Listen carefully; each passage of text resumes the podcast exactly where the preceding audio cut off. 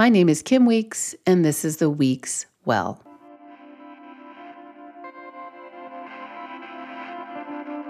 So, for those who follow this podcast, Paul Grilley likely needs not a lot of introduction. If you don't know about Paul Grilley, I am so excited for you to learn about him in this conversation on this podcast. For those who have followed his work or have studied with him, I'm just so delighted that uh, you get to hear this conversation between us after 15 years. You know, I first contacted Paul Grilley when I was running my yoga studio, Boundless Yoga, which just like the Weeks Well, was a multidisciplinary conversation in what yoga is, how to look under the hood of the practice for what it's doing to us, why it matters in the body, in the brain, and the breath, and how we can be the best practitioners, teachers, and people in the context of the practice because we feel how much it changes us for the better.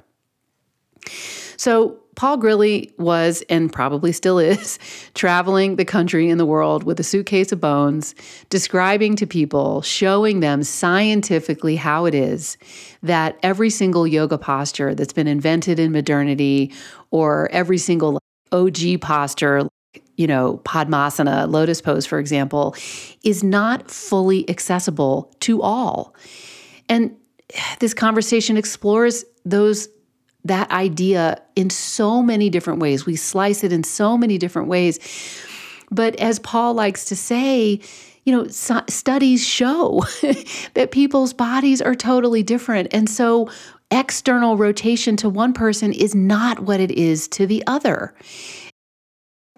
When he introduced the concept of yin yoga, he's so obviously humble about it as being a person at a place at in a place at a time where he was able to revive, revivify the idea that to say it again, the OG postures that we know about were actually yin in approach. The idea of holding a pose for a while to stress the joints and allow the breath to move, move and to wait to see what the impact is of this pose on the body mind complex. He talks about yin yoga as this perfect balance to what has become the yang yoga, you know, complex, which is can be very easily broken down, not into like hot, sweaty XYZ, but more about the physical stressing of the joints, quick jumpings, quick movements, and not so much the long holds that stress the joints, after which those joints can then rejoin the overall flow of prana or chi in the system. So there's a couple things I want to just sort of pull out as this conversation begins. First, yin yoga combines Eastern Asian and South Asian language, thinking, and practice. Dr. Hiroshi Motoyama, a Japanese double doctorate, is the person who really fundamentally helped Paul Grilley and Sarah Powers, who you'll hear later on the podcast this month, think about yin yoga and label it as such. Paul talks about a ton of other amazing thinkers that have influenced him over the to- over the years and also why it is that he celebrates all kinds of yoga right now and how fundamentally as we those of us listening me talking Paul conversing with me think about modern yoga we are building a body of work that can be explained after some decades of practice, some decades of reflection. Everybody on this podcast has come in with years of practice.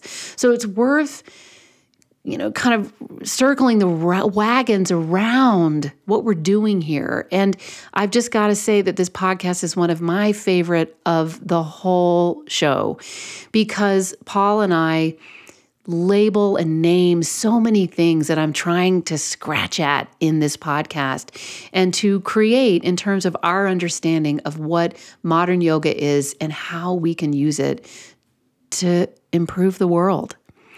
I'm going to call this Yin Month. I've got a bunch of other Yin conversations coming up. Sarah Powers in a couple weeks. I'm hoping to have another guy, Bernie Clark, come in even next week, as early as next week. So stay tuned. Let's think of September as and maybe early October as the Yin Month. Uh, as always, Kim Weeks at Weekswell. Hello at Weekswell. Either or. Send me your comments and your questions. Enjoy this conversation with Paul Grilley. Paul Grilley, thank you so much for joining me on the Weekswell. Happy to be here. It's good to reconnect with you after a few years. Maybe before we get to some of this deeper work you've done in the last few years, I'd really like to start with your thoughts on what you've offered, what you've brought to the body of modern yoga in the practice and the conceptual framework of yin yoga. It just isn't anything that we had seen before you and Sarah started teaching. And I what I find so interesting about it is that in this unregulated market of yoga, if you sort of scroll through, you know, any yoga studio offerings, yin is there in every single studio that I see. And now we've got things like Vin Yin, and you know, yin has been kind of consumed and co-opted in other ways. And so one of the main drivers of this podcast and my work over 21 years of teaching and now doing this content work is to put some parameters around what teachers like you have, as you were saying also before we clicked record, assimilated into your own body and therefore your body of teaching. Okay, um, that's pretty broad. Yeah. Um, well, I honestly feel that the reason why yin um, um, is has blossomed the way that it has, and people have adapted it, because I really do think it's just a throwback to pre-published yoga. If you think of, you know, I think of yoga, there wasn't very much of a mass market of anything really until the 40s. But I think since then, um, you know, yoga sort of came of age. Um, uh, it's hard to hard to put it. I think that most yoga in the old books and the old schools was what we would call yin yoga now.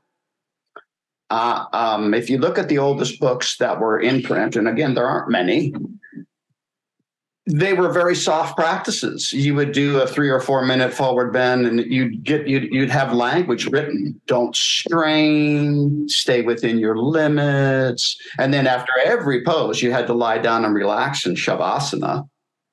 And that uh, and that was reflected in all. I was, you know, in my twenties. I was in L.A. I grew up in Montana, but in my twenties, when I was teaching and learning, I was in L.A. And if you ever went to an ashram or a, a, a traditional school, um, it was the that was the yoga.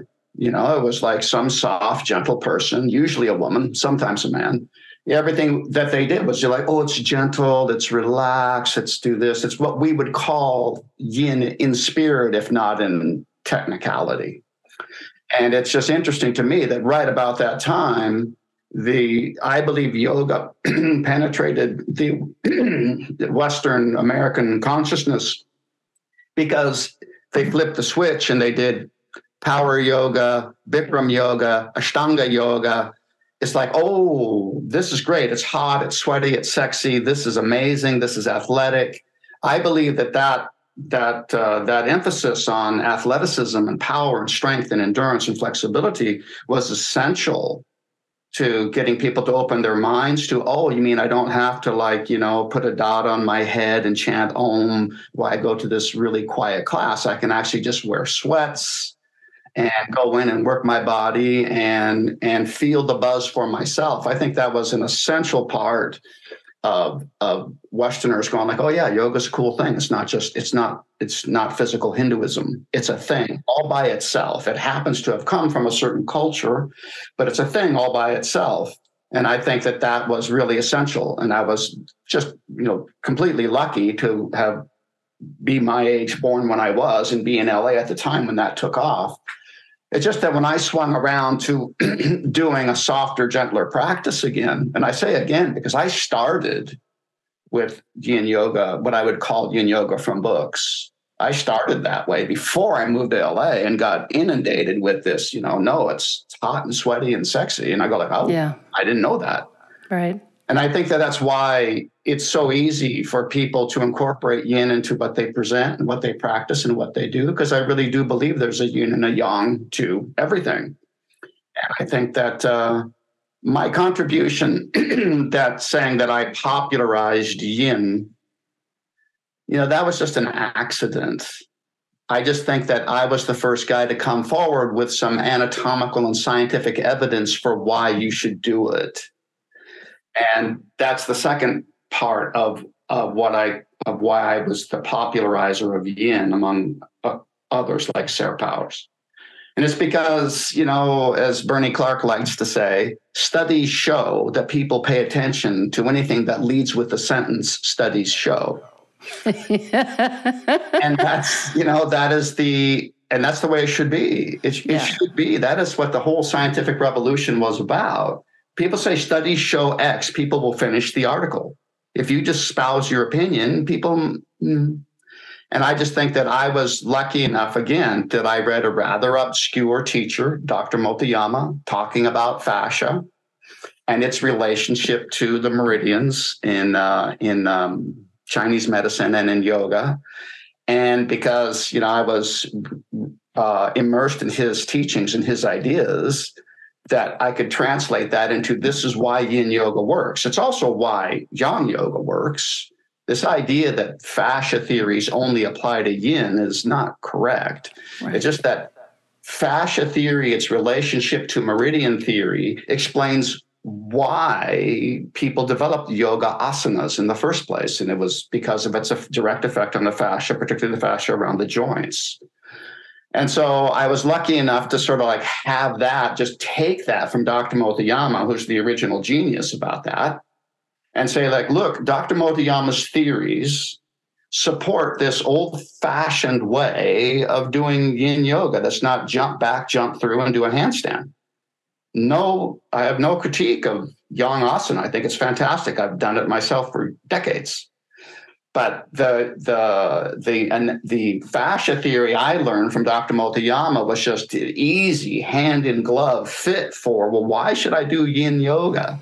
Mm-hmm. And it's like it was an easy uh, explanation. Mm-hmm. And so that was the thing of, of how I got out there and was teaching. And I was seen as someone who was sort of against the tide of yang. And in a sense, I was against the tide, but I'm not against yang yoga. I'm not saying yang yoga is wrong and yin yoga is right. It's just that, just from a practical standpoint, if one if one side of the yoga equation is being strongly represented in every studio in the country, then why not be a voice for a complementary practice? Just from a pragmatic business standpoint, it'd be like, well, why don't you why don't you teach that aspect of it? It's just as valid. And it wasn't just a business decision. It was that I'd done yang yoga for 10 years and uh, I was sore every day. And then when I started to do yin yoga, what's called yin yoga, when I started to do that, I go like, wow, this is great. you know? And so it was uh, it was for that reason that I came forward popularizing yin yoga.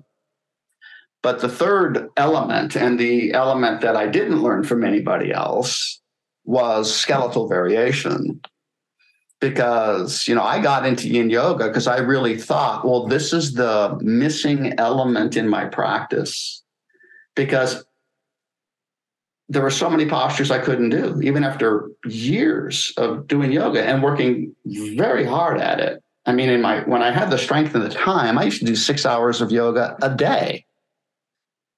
Then you ran out of strength and you ran out of time. And but I was still hours and hours and hours and hours and hours and hours a week and uh, doing yoga. And there were tons of poses I couldn't do.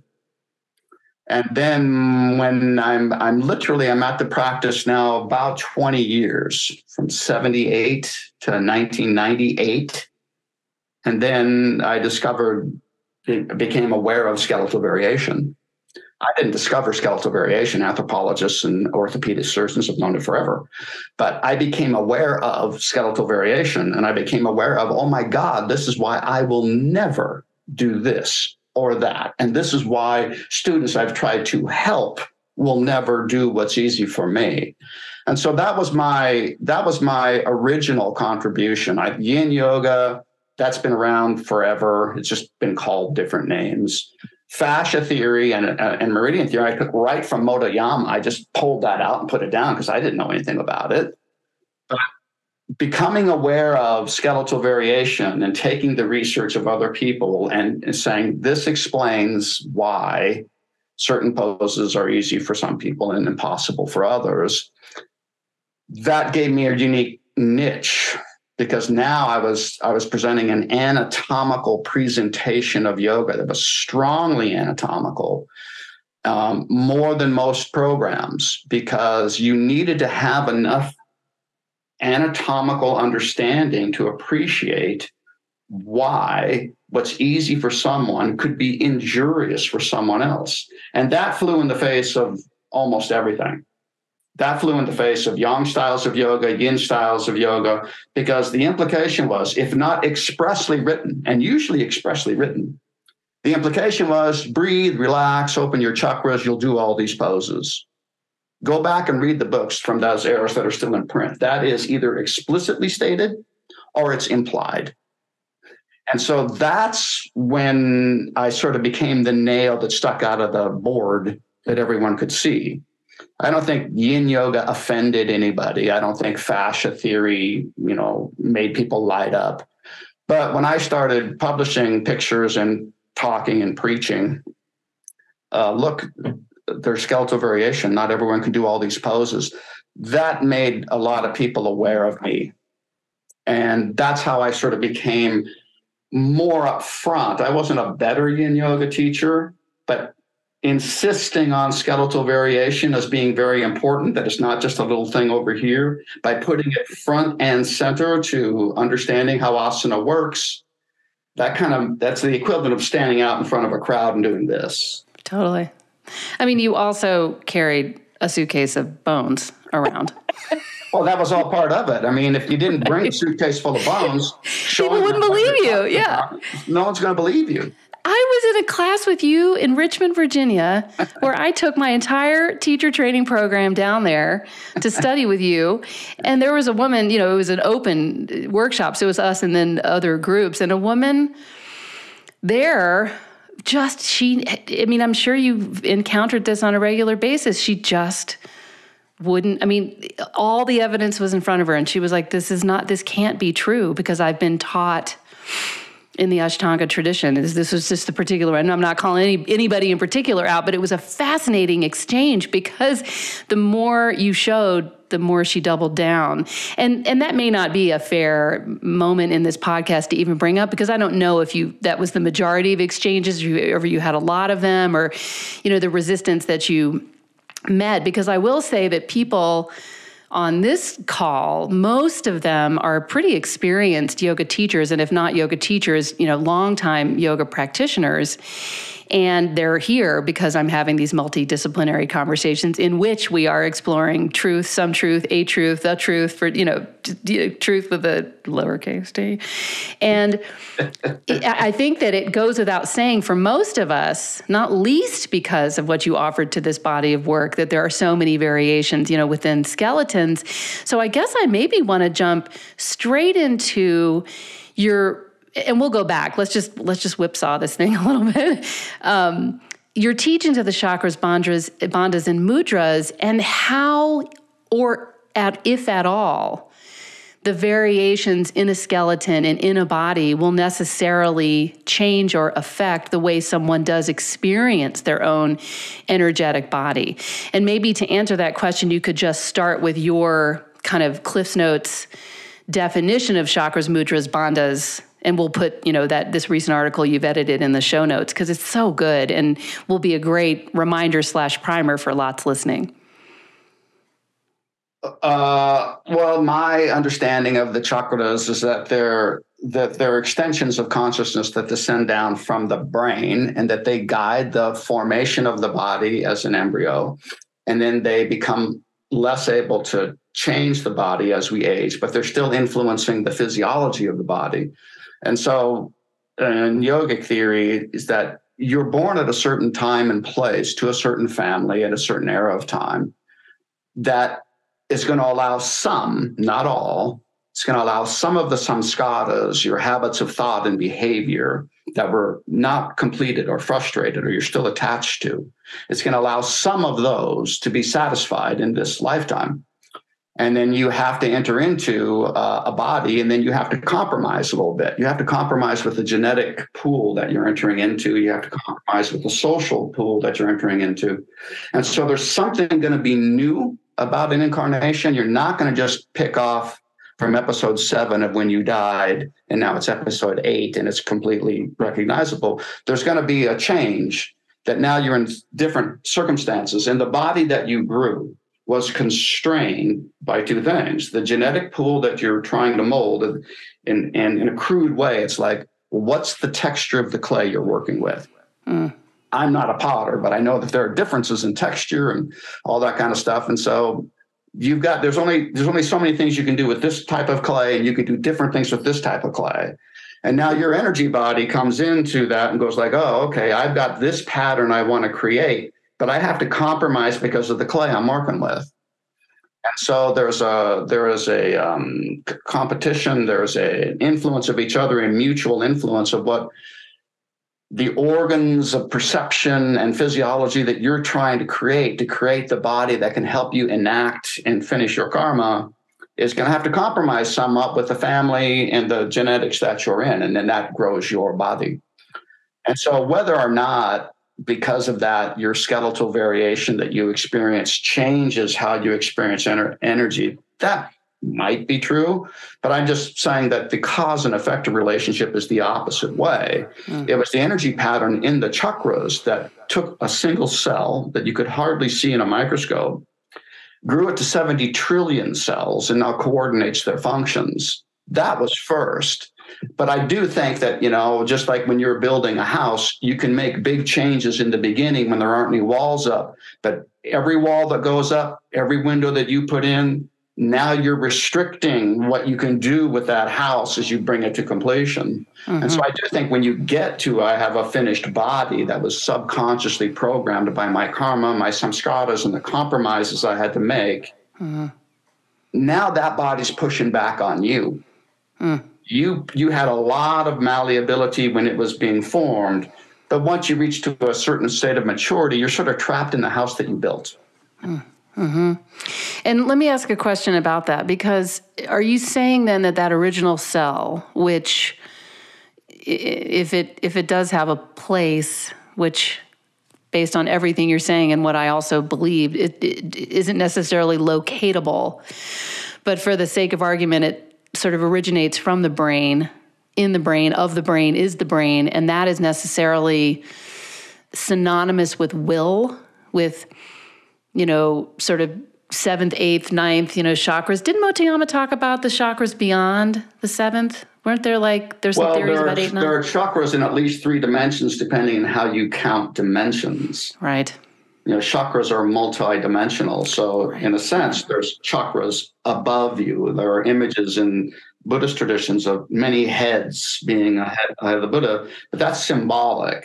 The actual chakras are layered physical, astral, and causal at each level. Yeah. And that's reflected in what's called the Sushumna Nadi in the body, that there's four levels to Sushumna Nadi, and you go all the way up the spine and open up the physical dimensions of, of, of, of the chakras. But you have to do that again to open up the lower uh, astral body, it's called. And that's the second layer of Sushumna. Then you got to do that again to open up the, the more subtle astral uh, layer. It's called Chitrini Nadi. And then finally, you get into what's called the causal body of beliefs and ideas. And that's the central channel up through all of the nadis. So there are dimensions of existence to the chakras. And it's, and um, and just a, an aside, Paramahansa Yogananda says that the original cell, the original cell that was the fertilization, exists now right in your medulla oblongata. That right. cell still exists. Right. And so that is then the best that in this manifest well i was actually going to ask the question that is what the best we can in this manifestation uh, realize the the our dharmic purpose as mediated through the karmas as um, intersected in the body as the clay gets molded and the house gets built. Is that basically what you're saying? Yeah, there's a compromise between Purusha and Prakriti all the time. It's not one or the other. It isn't physicalism or idealism or subjective reality versus objective reality. It's Prakriti and Purusha all the way down. Uh, and and so there's an influence. There's a back and forth influence between what spiritual willful intention you have and the pushback of which dimension of physicality are you encased in.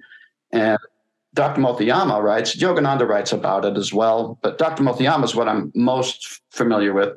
As you rise up in consciousness and you become aware of your astral form and body, and that you can actually inhabit that and interact with other astral beings, your thoughts and your will have a much more immediate impact on your environment. You can physically change your environment if you if you gather together. Dr. Motoyama says this explicitly. A group of people with strong intention in the astral world, if they get together and concentrate on something, they can literally move mountains and mm-hmm. change their physical environment. Mm-hmm. That doesn't happen except you know minutely, immeasurably in the physical dimension. And Dr. Motoyama says this continues as you go up higher into the causal dimensions. It's like the difference between what you think and how it manifests is like this. Mm-hmm. So in the physical dimension, there's a huge inertia of time and resistance between what you want to create with your efforts and your will and your mind and the body that you're in. The resistance is huge, as anyone who's had a body and has habits they'd like to change has experienced. It's huge resistance. It gets easier and easier if you can rise out of the physical body. Yeah. And so I, I want to, so we've talked about the chakras, and I want to pause for a minute on our way into the mudras and bandhas, bandhas as you sort of kind of blow out this particular theory. And the reason I'm asking it this way is because I do think that one of the great benefits of work like yours is to name and define these more esoteric functions of consciousness. You know, you, as I said eh, earlier in the podcast, the Vin Yin classes, I don't know if chakras, mudras, bandhas are necessarily like woven into these classes. And I think the more, more we can name and identify these internal experiences as X, Y, or Z, the more benefit we can create for ourselves and for others, especially as teachers. So, the question is you talk about these three bodies it's the astral, causal, and physiologic. No, physical. astral, physical, right? Physical. So, those three bodies. Are you talking about the chakras being again sort of mediated through those bodies via practices of mudra and bandha, or how do you teach that and what do you address in your well your book too, which I haven't had the chance to read? The, the latest one, oh, the first all, one, obviously. It's all borrowed ideas. These ideas come from from uh, Yogananda, Motoyama, even Rudolf Steiner, Western mystic. Um, but specifically, Dr. Motoyama spoke to this more directly in the way that you phrased the question. And for him, it's the chakras mediate the energy flow between dimensions. That's what chakras do. That's what chakras are. So the idea is that if you can conserve your physical um, energy, so they're not just pouring out of you, being used up in sensual experience.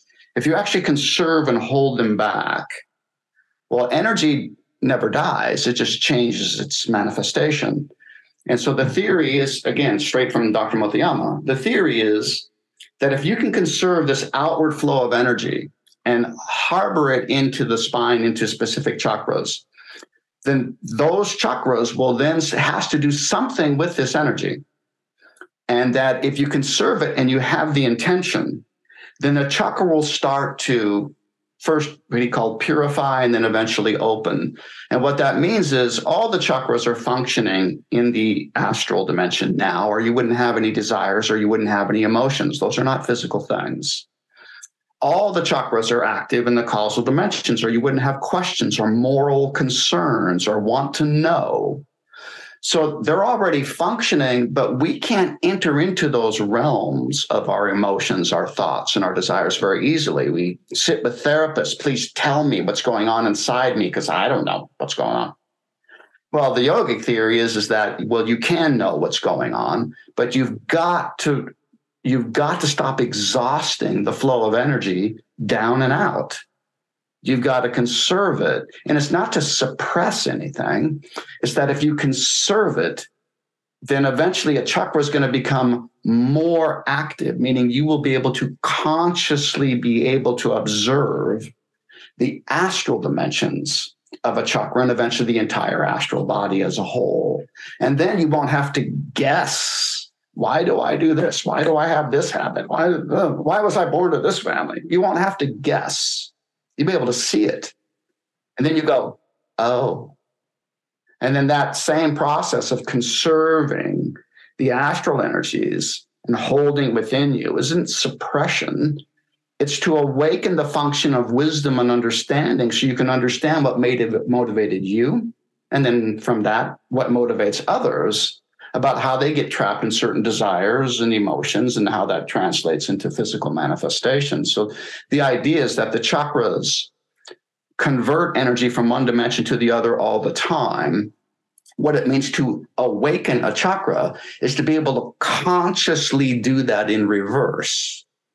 Conserve the physical energy to awaken the ability to feel and see directly the astral emotional desiring realm of, that we are encased in and then comp- compare do that again with the causal realm and beyond into purusha. So yoga asana is something that i want to double back on back to your sort of historical description of like the 80s 70 years ago that modern yoga expanded into what we now think of it as, which is a class, a person at the front who says some things, and 90% or more, I think now, classes all have like modern music, typically with lyrics. So that's like what we have here. Yeah, exactly. The dance. I think that's what it is, right? I think so much of yoga is this um, yoga practice. Yoga, modern yoga is is is um, is a way to dance. That's my thinking on it. Vinyasa, especially. and so, and so, if the OG yoga, documented or not, was yinish,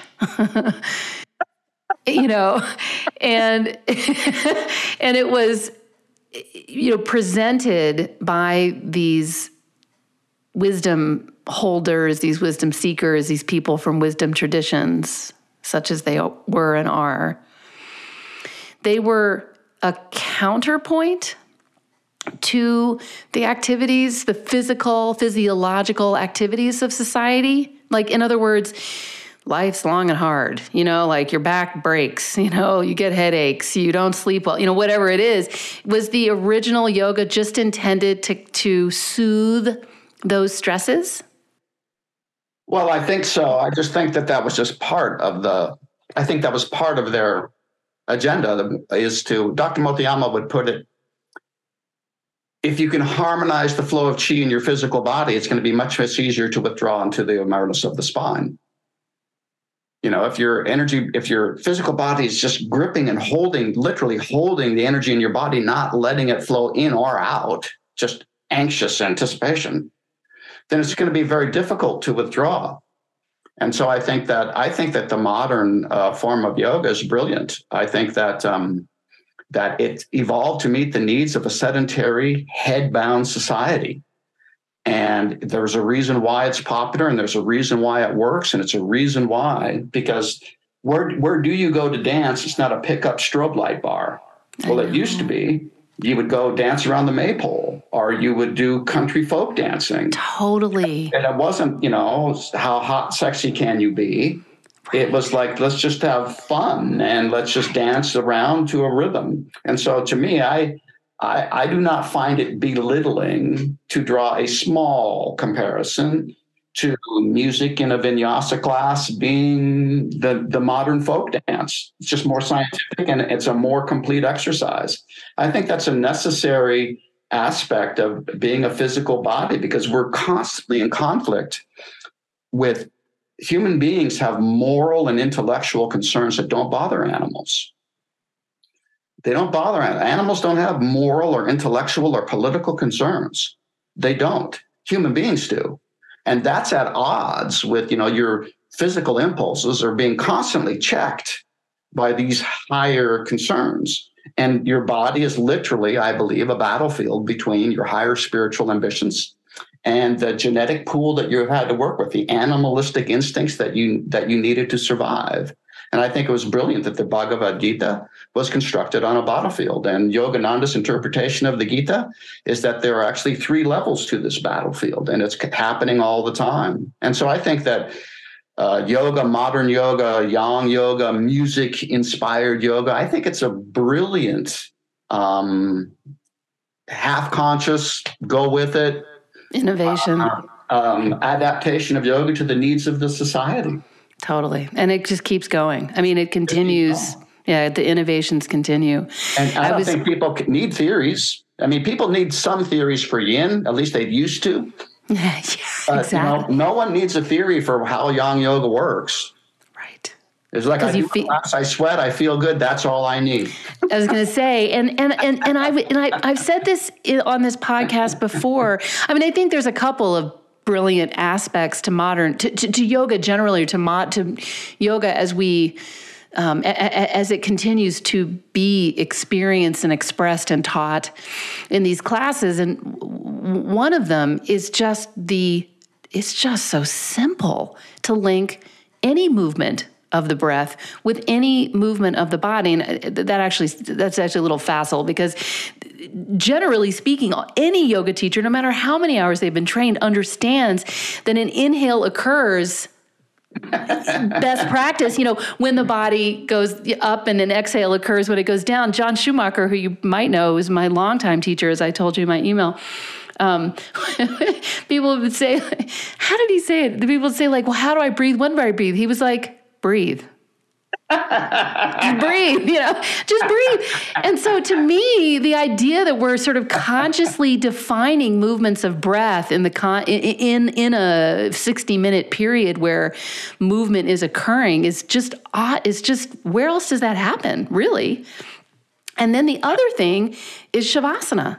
Yeah. I mean, there what else where else are you going to go and do whatever you do and then give the body an opportunity to relax, absorb, be in corpse, but you know, whatever, right? oh, I agree completely. I mean, just picking up on your mention of Shavasana, evidently, from what I glean from newspapers, the ability to sleep and get enough sleep is a big thing these days. And yet you can go to a yoga class, sleep on a hard, dirty floor with 30 other strangers and fall asleep. It seems to me that that's a good thing. Totally, completely. And I think I have that even on my website that for me, anxiety has always been a deal. And uh, and just the first shavasana I ever had really in this basement. And funny, I had only male teachers in the beginning, not women, at Integral Yoga in New York City, and just lying there in shavasana with all these other people. And it was, as I've said before, like this multi-layered, multi-time based experience because it's like first minute oh we're doing this whoa second minute oh my god we're still we are still doing this and i feel whatever and then minute 3 minute 4 minute 7 it's like this is safe and this is amazing and we're all just kind of like what you were saying with Dr. Motoyama like I'm not saying we were all such advanced beings in the astral plane, but we're all doing something in the astral plane at that moment. Something's happening. And if we're all in Shavasana, all doing that, the law of unintended consequences anyway is what I felt. Like, whoa, I can't believe I'm in a group doing this safely, you know? Yeah, I would just say that's not the law of unintended consequences. I'd say it's the law of you can't predict what what the consequences of the relaxation will be.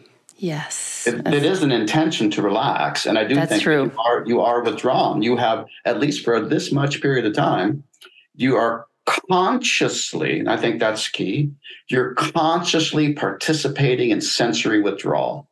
And to do it in public, where normally you have to be on your guard in a good way or a bad way, I think is for a lot of people, that's a big experience. And um, I think that that kind of puts your finger in touch that if that if you do that enough times then eventually you develop an interest in pranayama and meditation. I think it's inevitable. Inevitable. Completely. That's and, and it's funny in my these first experiences i had in integral yoga we would have we would you know practice shavasana and then when we get up and do some pranayama and chanting and i had to leave. As soon as I got up, my thigh bones, my fight or flight was like, get the hell out of here. you are way too scared for this. I couldn't do it in the very beginning. My, it was, it, you know, I, as I told you, I've just experienced this pretty, this huge trauma. And in the first week or two after, I would say like my my brain and my legs have to be in motion. I can't like they have to be in motion. And now I just want to go in the woods.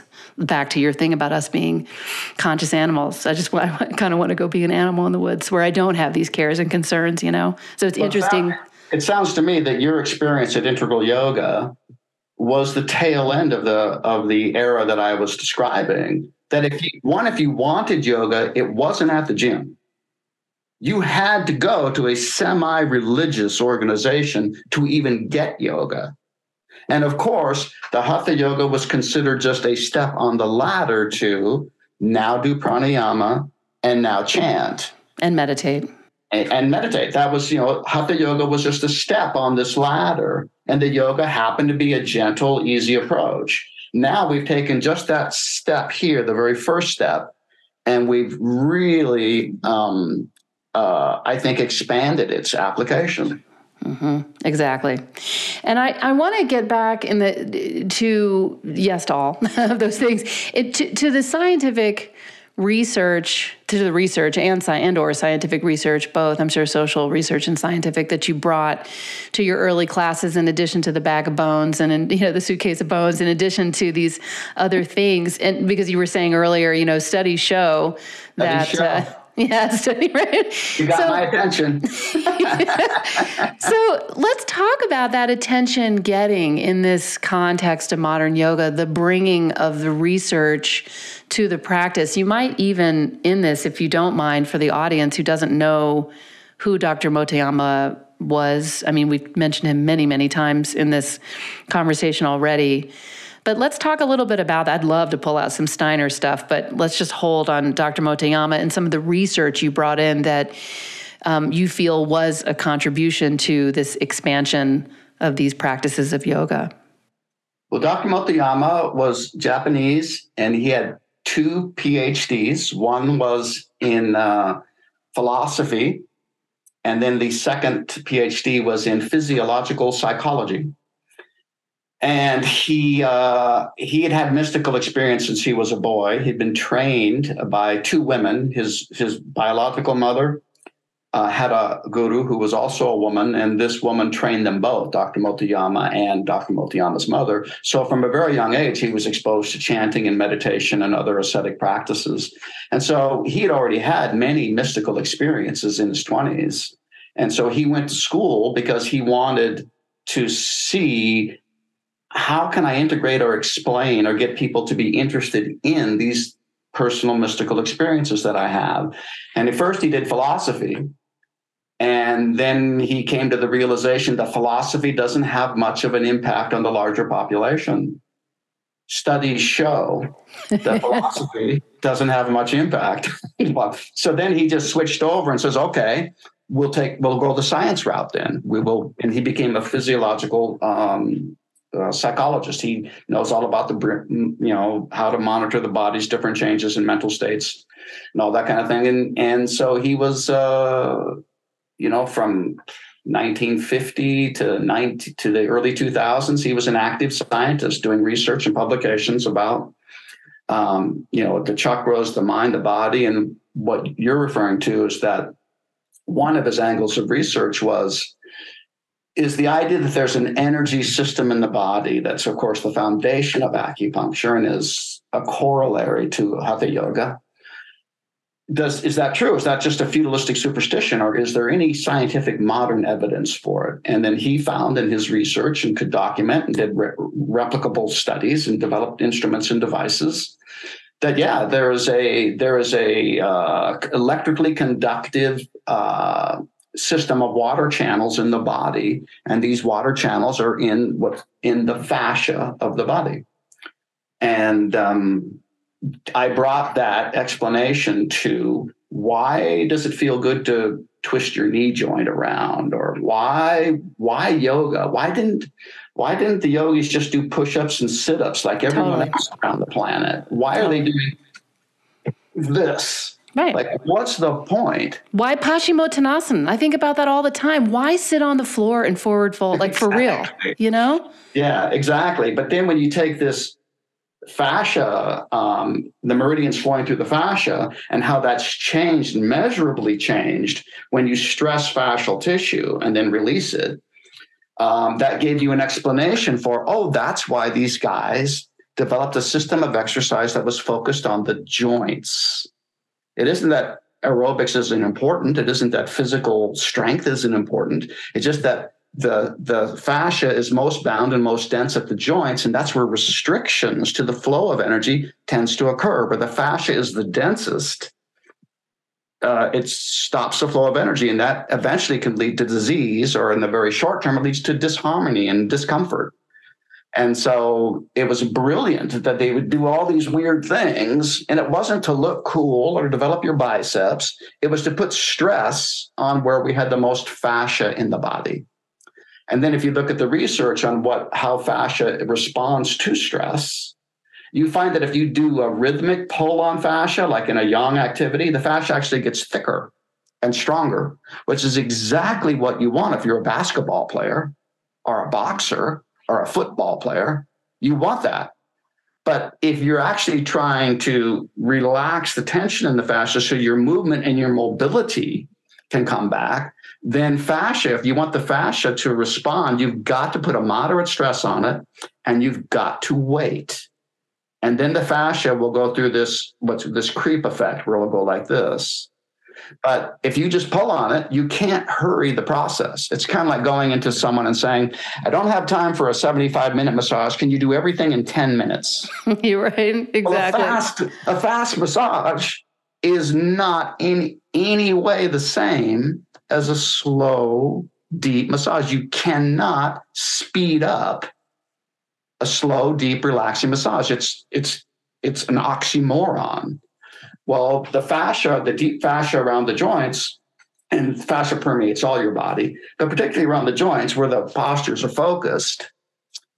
The postures, if you analyze them, are incredibly clever leverages to stress those fascia. And you don't need to be aggressive and you don't need to bounce. Just put a leverage on it and have the patience and the calmness to wait for it. And then when you lay down, you have that rebound effect of, wow, that feels really good. And that's where the meridian theory comes in because you could say, well, I could understand if you want to be a better golfer, you should loosen up your back so you can take a bigger swing. But why, when I lie down, do I feel the spreading sense of well being? Because all I've done was stress fascia here or here. Why a spreading sense of well being?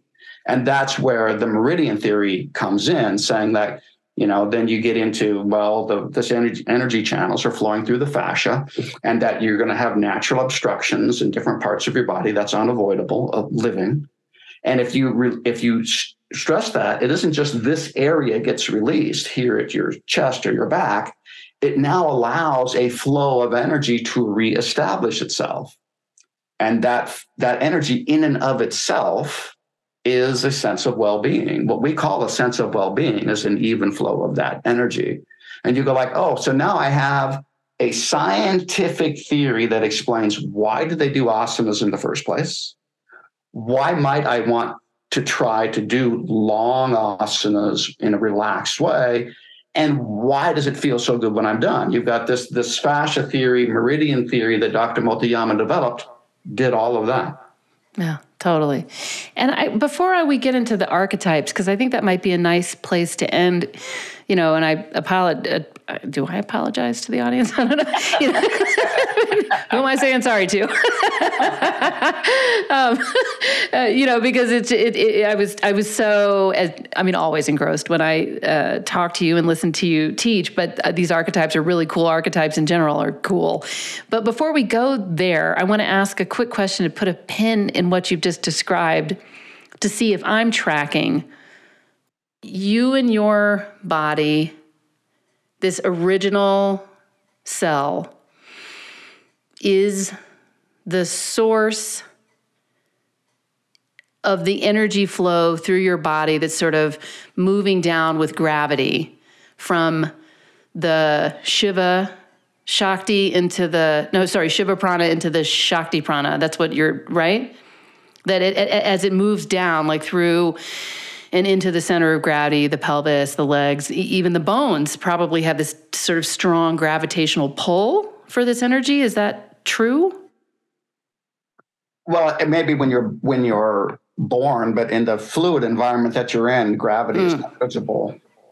Okay. It, it okay. has an influence, but um, Oh yeah, I mean once you're born, oh, like oh, yeah. once you're born, yeah, yeah. So, so, so I'm, I'm just thinking of life in general, and I'm thinking about how these these practices that you're describing, this um, this gentle tension and waiting of the of the yoga asanas of the practices in your physical body to manipulate into a twist or again a backbend or a side or whatever it is any all the things if you if you keep doing the practices and don't wait for that moment when this consciousness from, let's just say, I know it's not just above, but you're sort of describing it in this physical plane as somewhere in the brain. If you jump out of that too fast, do you then, d- does that energy just come back up into the brain and you and then you just you're just sort of ping-ponging back and forth between desire to improve desire to change desire you know what, whatever and change itself and like and and unobstructing freeing those obstructions freeing the flow? Well i think that i think that there are there are benefits from just a purely mechanical practice even if your mind is distracted I okay. Mean, that's that's part of being a physical being. In fact, Dr. Motoyama says that's one of the advantages of being a physical being. Mm-hmm. Is that our body does not immediately respond to every little flicker of our emotions and our thoughts because we would be a mess. Right. The inertia of the body, where it's like, you know, you get a shock, it takes time to come down out of the shock. If you get happy, it takes more than one irritation to bring you down out of that. That that inertia of the physical body is actually a benefit until we're more highly developed and have more control over our emotions. You know, it's like that inertia is you should, Dr. Motoyama and Yogananda, I, I believe, talk about it is a blessing to be born in the physical body for all the drawbacks that are, you know, of physical existence and the pain and the aging and the illness and the suffering and the death that everybody talks about. There is a certain spiritual benefit to having that you can just do mechanical things and it will affect you. Would it be better if we could do everything in our whole day with absolute mental focus on what we're doing? Well, yes, of course, but you're asking the impossible. And so it is different to do um, yoga mechanically and just jump up and and do yoga distracted while you're thinking about something else but it's still beneficial it, right. It's much, much, much, much more beneficial to think about your problems or whatever while you're doing a mechanical practice. And that's not a failure. That just means that, you know, you're you didn't take that time to also make it a, a mental practice, but that's mm-hmm. not failure. I don't need to, I can take drugs and they're going to affect right. me whether or not I'm mentally with it or not. Right. Right. Yeah, it's I really really appreciate that answer because I think what I where I was going is what happens when you do this thing and don't wait for it. You know, don't wait to observe the thing, whatever it is, the the sort of freeing of the obstructions. you know, what sort of happens next? I mean, I've been thinking a lot about just the accruing of patterns over time, the like just the sort of, you know, as I've rounded the corner over 50 and have experienced a ton of my own physiologic, you know, human cha- human, you know, changes, I see inertia as a stronger pull over time. And I, it's fascinating to me because there was a time when earlier and then i see my kids just just they're indestructible it seems. You know these kids do the sports they do the stuff they do the whatever and it's just amazing to watch. And i'm i'm thinking a lot about the reconciling of those the, the, the ebbing and flowing i guess of energies and and and, and wondering I mean, I guess my, I guess the thing I like to say is like gravity always wins. You know, it just it, it seems to anyway. It seems to really have a pull toward the pelvis and a pull toward this place where your body is managed on in the 3D plane. But I think I'm giving it too much focus or importance as I'm processing your answer to the question. Is there a question? No.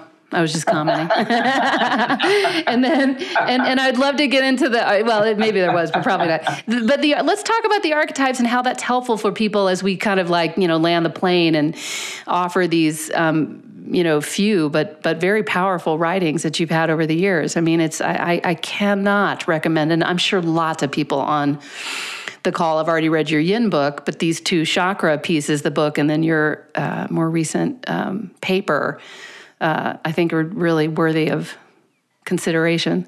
So let's talk about these archetypes and maybe just talk a little bit, if you could. We, I did have a question earlier about the the bandhas and the mudras. So I got a bunch of things: archetypes, bandhas, mudras. Let's conclude with that.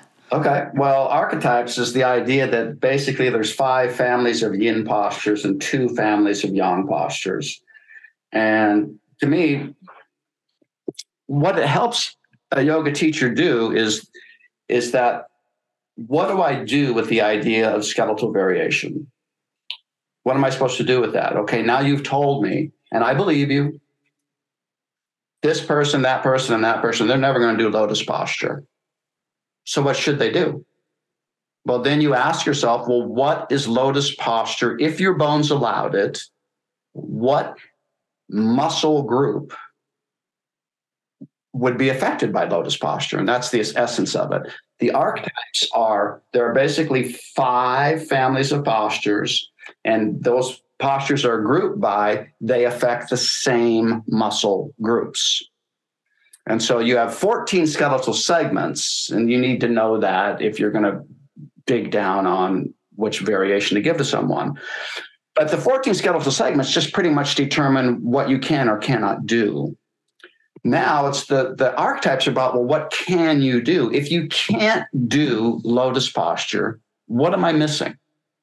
If the classic lotus posture is skeletally impossible, then am I am I doomed to be unhealthy? It's like is an organ being, you know, sucked dry of its chi? Like, what do I do? Well, what you learn is that there is a one of the five families of yin postures of well it's all postures really. One of the five archetypes of yin is the stretching of your glute and your it band. And lotus posture is just one of several variations that do that. So yeah you're never going to do lotus posture. But within the other suggested variations of that archetype we can find one or two that will stretch the same muscle group that lotus posture does. So no, you're not left out in the cold. You're not going to die early because you couldn't do lotus posture. yeah, right. We, rather than a you, miserable, lonely exactly. death because of lack of lotus. Yeah. So rather than you ruin your knees and frustrate yourself trying to do lotus posture, what is the muscle fascial group? Because the fast, the energy is flowing through the fascia. What fascial group is lotus posture affecting on those who can do it? And it's it's in our it's the first archetype. It's the shoelace archetype. Lotus posture is considered in the shoelace cross the leg family. Anytime you do this, you're doing a shoelace. Mm-hmm. There's five, six, seven variations of shoelace. Yeah. We can find one, no matter what your bones are, we can find one of them or two, maybe three. We can find one or two of them that will affect the same fascial group as the lotus posture. So, no, you're not going to die young or have a brain hemorrhage because you can't do lotus posture. And that's the essence of the archetypes that there are only so many muscle groups in the body. It's not infinite, it's actually quite limited. That's what the archetypes address. But what do you do? If you accept the fact that there's skeletal variation, that means certain postures are impossible or unsafe to do, then what am I missing? Well, you're missing whatever muscle groups associated with that pose. We have substitutes. Yeah. Exactly. It's interesting. We haven't talked about Iyengar yoga at all in this. Well, I've talked about very few other yoga practices here, but you know, as I told you in my email, I belatedly became an Iyengar yoga teacher. I just decided to get that sort of, or wanted to, and tried and succeeded in getting that certification in the late teens. And one of the things I really enjoy about that, you know, methodology, despite I think uh, its um, reputation is that there are just infinite. I mean, hey, you know what? The thing is, reputation can be managed. It could be easily be managed, and it, you know, so it can be. It could be, um, and uh, but but but there are just infinite variations for poses, and what you learn as a teacher in this particular methodology. What I've been doing, you know, especially in COVID, just looking at these two D screens for three more three years and then some, is to look at these shapes. And most of my students can't do you know padma lotus pose. So you just i hadn't even thought about these archetypes you know but but you just look and you go okay well how can i recreate that shape for these other people who i know have x y or z limitations? And so it's a it's just such a sensible way of going about it using archetypes or iyengar method whatever it is. But as teachers to yeah, no, I, I, don't look at the back of Iyengar's book, Light on Yoga. And if you actually do this exercise, if you actually write down all the external rotation poses, which we call shoelace, if you actually write them down as he presents them in his five year program, it's a logical progression from a little bit of external rotation to more external rotation to more external rotation. Exactly. The same thing you can see in forward bends and other postures. It's actually so what you can gain from that book, which is in many ways has never been surpassed. Yeah, not right. What you can gain from that book is what you said. Here are several variations of this archetype. All you need to change, in my view, is the idea that when you're a good person, you'll do them all. Totally. That needs to change. But right. that laying out on a buffet platter for you right. the variations of this archetype I don't, you know, I, I think you could buy that book and you wouldn't have to buy another Asana book. I I would agree with you. I think it's great, except yours, except Yin Yoga. And it's you know, Paul, it is such a delight to talk to you. Do we? Should you drop the mic on the chakras? And I keep asking about the bandhas and mudras. Should we do that and then close it? The mic right here. I think. We- okay, and then people can read your thing on the bandhas and mudras. It's just been such a pleasure to talk to you, and I as always, leave with so many other questions. Just great to connect, and thank you so much for sharing your wisdom and your uh, experience. It's great to connect to you with after all these years. It's uh, you know, just having longevity in yoga, I think, is changing. And in spite of we discussed earlier before the recordings, the, the ups and downs of practice, the ups and downs of teaching, the ups and downs of the business of teaching, navigating your way through that. There's not a lot of um, archetypes for us to follow. That's and true. I think that uh, you know if you if you stick your if we stick it out through these changes and realize that other people are going through these changes, as you started this with, having a vocabulary that describes these generalities is really useful. And I think that podcasts like what you're doing, having these varied discussions with different peoples, we're developing concepts and vocabularies that there was no need for them in the past. But I think there's a big need for them now because the idea that yoga is a profession is new. And I think it's useful to, to have these conversations and see the commonalities. Totally.